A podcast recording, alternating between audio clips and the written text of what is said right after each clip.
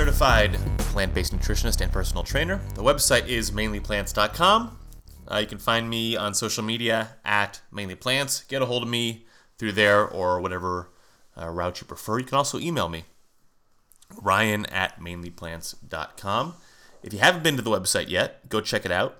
Go uh, peruse the navigation there because you might find some cool stuff, um, including recommended products and Amazon Prime stuff. And people love Amazon Prime because it's very easy. So uh, be sure to check that out. Um, but, but, but, let's see. In terms of housekeeping, I don't think there is a whole lot this week, um, which is nice for you guys and for me. Um, allergies have been kicking my ass lately. We got like we got a ton of rain here in Arizona this winter. Usually, like you know, it'll rain here and there a little bit. I think for for several months we got rain at least once a week, and then now, yeah, last week it was like in the 70s. This week it's in the 80s. So everything is everything that got super soaked is now blooming, and allergies are off the charts, which is which sucks for me and other people who live here who have to deal with allergies. Um, but what are you gonna do, right? So, uh, well, okay, so I want to talk to you guys about something, and you've t- I've talked about it before, and I've ranted about it many times. So if you're tired of hearing about this, um, fast forward, but it'll be brief. I was listening to a podcast yesterday, and it was um, uh, let's what is it called? Let's make it weird. Let's get weird with Pete Holmes, the Pete Holmes podcast. For those of you who are fans of his stand-up comedy, he has a podcast called "You Made It." You made it weird with Pete Holmes, and he had Dr. Drew on. If you don't know who Dr. Drew is, he is a um, celebrity doctor. He um, he has a degree in addiction medicine, and he's a board certified physician. I started listening to him when I was like in, God, fourth or fifth grade. He, him, and Adam Carolla used to host a late night radio program, syndicated radio program called Loveline, where people would call in for uh, relationship advice and life advice. And Adam was the color man, and Drew gave the medical advice. Anyway, they'd had that for a long time. Uh, then Dr. Drew has had his own TV show on HLN. He he uh, did Celebrity Rehab TV show where celebrities would go to rehab, and he was the main doctor. He's he's he's all over the place. If you don't know who Dr. Drew is, you must have been living under a rock. But go Google him. I'm sure he looks familiar to you. Anyway, um, Pete Holmes, the, the host of the podcast I was listening to, is what he refers to himself as a fleegan. He is a flexible vegan.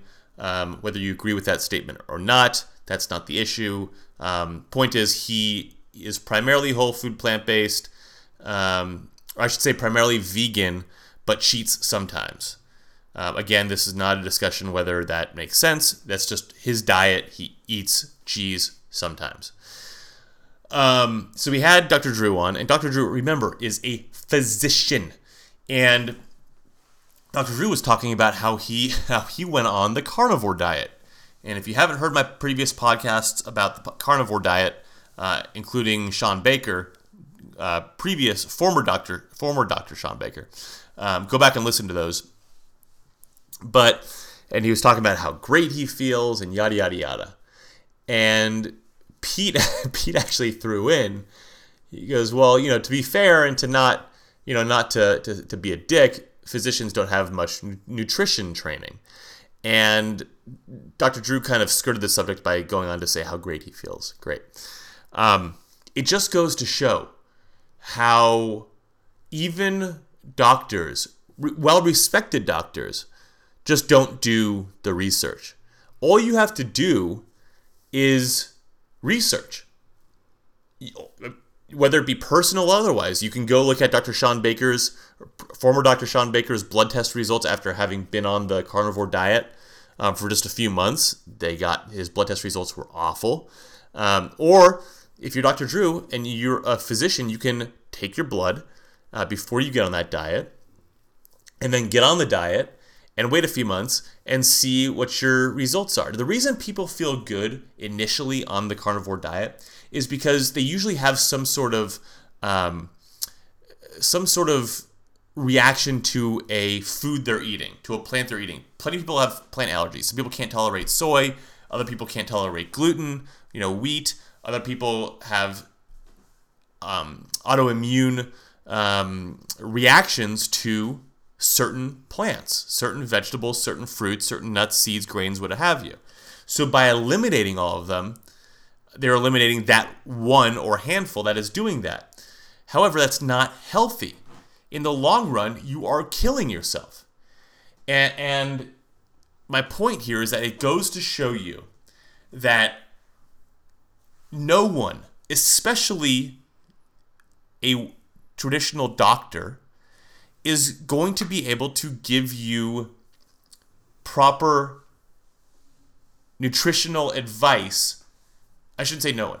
Um, how should I say this? Gosh, it's so it's it gets very convoluted. You have to do your own research. You need to look at the facts yourself. You can listen to Dr. Drew. You can listen to me. You can listen to Dr. former Dr. Shawn Baker. You can listen to that idiot Vinnie Tortorich. You can listen to people all day long on both sides of it. But what you need to do is look at the research because that's what's going to back it up. All my facts that I spew out to you guys, podcast after podcast, on Instagram or wherever you find me, are all fact based on peer reviewed independent studies. And what I mean by that is if you're looking at studies and, and you take you heed my advice and you go and do some research for yourself, read some studies, yada yada yada. You also need to look at who sponsored that study and who conducted that study. Because a lot of the times you'll find that they are special interest backed. And thus, they pick and choose and cherry pick the data that they represent. They're not trustworthy. By peer reviewed, non special interest studies, you're getting just the straight dope. These are these are studies that you can go look who who funded you can go look who did the studies, and they're not tied to any corporation, they're not tied to big pharma, they're not tied to the cattle industry, the sugar industry, the dairy industry, the chicken industry, the egg industry, what have you. They're not tied to Monsanto, yada yada yada. These are just straight research papers, research studies. It takes work. But you can't rely on doctors. You just can't. It, it, and it's sad. It's it, it really bummed me out hearing him say that. But I mean, what are you gonna do? Uh, in the same, well, not I guess another rant is you know last week I think it was last week I talked about Rawvana about how she was um, peddling this raw vegan lifestyle, uh, making a lot of money off of it, but also she was caught eating fish, so she wasn't practicing what she preached. Um, you know, I listen. I do listen to a lot of podcasts, and they're mostly comedy-based podcasts. Um, and I was listening to this one podcast, and they and they do uh, current events on this podcast. I'm not going to give you the name of the podcast because I don't want any uh, backlash. I guess isn't the right word. I don't know. I, I don't want to um, get people bad mouthed, what have you. Okay. Uh, it's just a disagreement that I have. I was listening to the podcast and they were talking about the Rawvana, and one of the hosts was saying, you know, how veganism is a religion and vegans are so diehard, and you know, this this girl, this girl, you know, they're so mad that she was eating fish, and this girl had to do it because she, you know, the way that she was eating before was making her sick and good for her for changing her diet to make her healthy again. And he, he just totally missed the mark. You know, I would say 90% of the comments and reactions that I've seen to, to Rawvana from other vegans is not primarily because she's not vegan anymore. It's because she wasn't truthful. It's because she represented herself as being this this pillar in the vegan community and making a lot of money off of it and selling these raw vegan diet plans, but at the same time not practicing what she preached. I, listen, I'm not disillusioned that people are just going to be vegan. Everybody's going to be vegan. I understand that people are not going to be. But don't say that you are when you're not. Be honest. And that goes for anything. It's not that veganism is religion. It's not that vegans are fanatics. It's that vegans, myself included, try to try to use their voice for the voiceless, meaning the animals. We try to speak up on behalf of the animals. So yes, it's very, um, it, it's it's a passionate fight. The reasons that we have for being vegan are complex, and they are um, they're intense. So for somebody to just say that ve- you know vegans are are it's a religion, it's a cult, um, you know they're they're fanatics, um, you know all these negative stereotypes. It, it's not that we're fanatics. It's not that we're that we're a cult. It's that we believe in not harming something that doesn't need to be harmed, to not torture something that doesn't need to be tortured. We believe in in in the symbiotic peace between animals.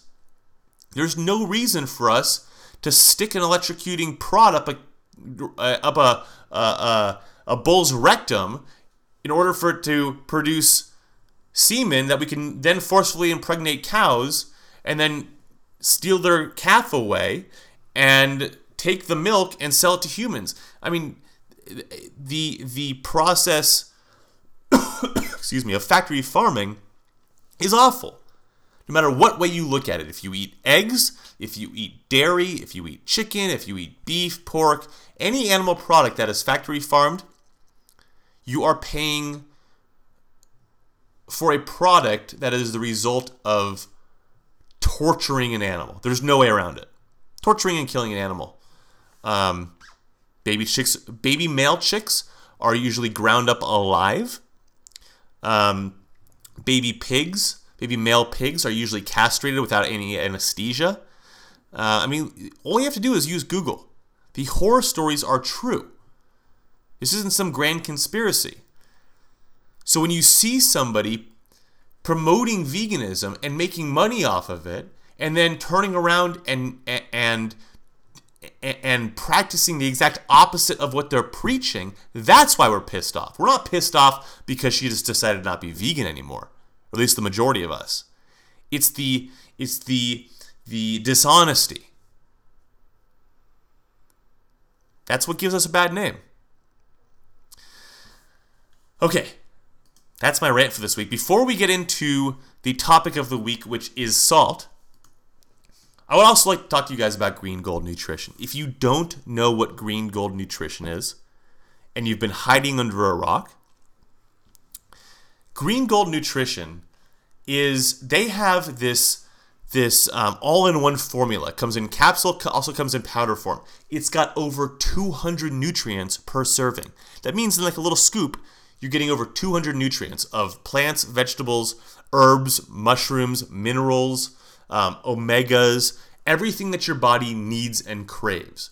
I talked to you guys about eating a whole food plant based diet. Well, a lot of us don't have the time to eat a massive salad every day or even every other day. This product will fill in the gaps. This product will give you what you need that you're not getting or not able to get in your daily routine. So, what you need to do is head over to greengoldnutrition.com just spend five minutes reading reading their site. Ask me questions. Go to their news section if you have to.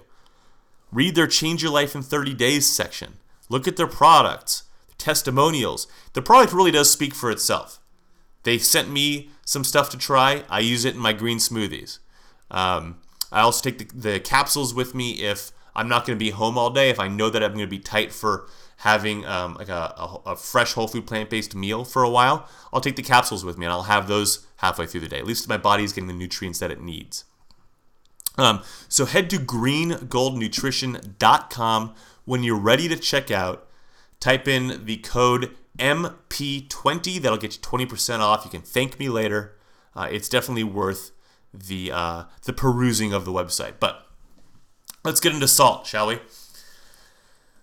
Um, I, I I'm pretty sure I haven't talked about salt before. I mean, we're on podcast what like 130 or something like that. So if I have, it was a while ago, um, and it's worth covering again. It whoa, that was a voice crack. It's worth covering again if I have already talked about it. If I haven't, then uh, then it's fresh, right? So um, for those of you who don't know what actually comprises salt, um, it's a compound made up of about 40% sodium and 60% uh, chloride.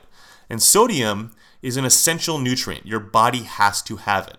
But vegetables and other natural foods provide the trace amounts of sodium you need in your diet. If you consume too much salt, too much sodium, it can cause water retention, and your body um, can respond by raising your blood pressure to push out put, to push out the excess fluid and salt that is circulating in your system. Now, for the first 90% of human evolution, um, we most likely ate diets containing less than the equivalent of a quarter teaspoon of salt's worth of sodium a day. And now, why is that? Because we ate mainly plants. Where do you think I got my name from? Mainly plants. We went millions of years without added salt. So our bodies evolved into these machines that are very, very good at conserving sodium. Now, that served us well until we discovered that salt could be used to preserve foods. And without refrigeration, um, this was integral to human civilization, right? Um, salt at one point was worth a lot because it was a way to preserve food before refrigeration and cooling techniques were invented. But where does that leave us now? Right? We, we don't have to live off of cured meats and cured vegetables anymore.